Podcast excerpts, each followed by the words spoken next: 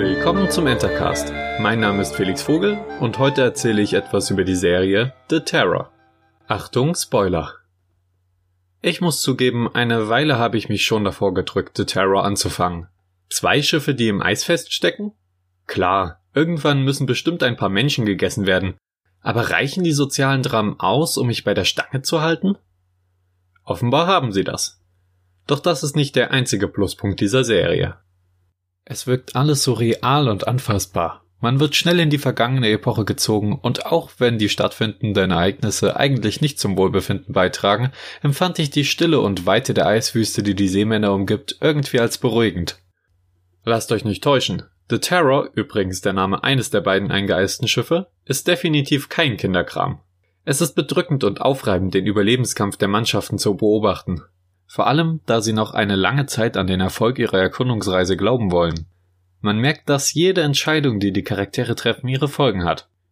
Die Serie stellt zudem immer wieder starke Kontraste dar, ob nun gesellschaftlich oder thematisch. Natürlich kommt die Serie bei mir nicht ohne ein paar Kritikpunkte durch. Lediglich zwei Dinge sind mir negativ in Erinnerung geblieben, ohne dabei das Bild von The Terror merklich zu verschlechtern. Zum einen bin ich kein großer Fan von mystischen Monsterwesen, die mit CGI in eine sonst so bodenständige Welt gepresst werden. Natürlich ergänzt das die Serie sinnvoll und die Story wäre ohne dieses Getier wohl etwas anders verlaufen.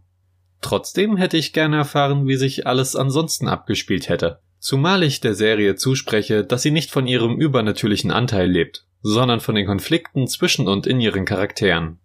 Man sieht also, dass das wirklich nur eine winzige Befindlichkeit meinerseits ist. So ist es auch mit meinem zweiten Kritikpunkt.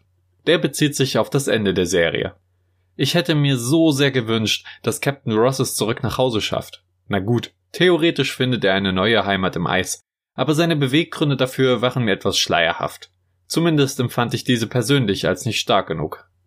War The Terror also ein voller Erfolg?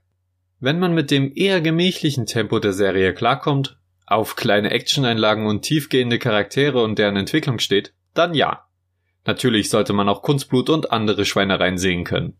Ich hatte meinen Spaß mit der Serie, die mir allerdings auch das ein oder andere Mal die Nerven kitzeln wollte. Das hat sie geschafft. Bis bald, euer Felix.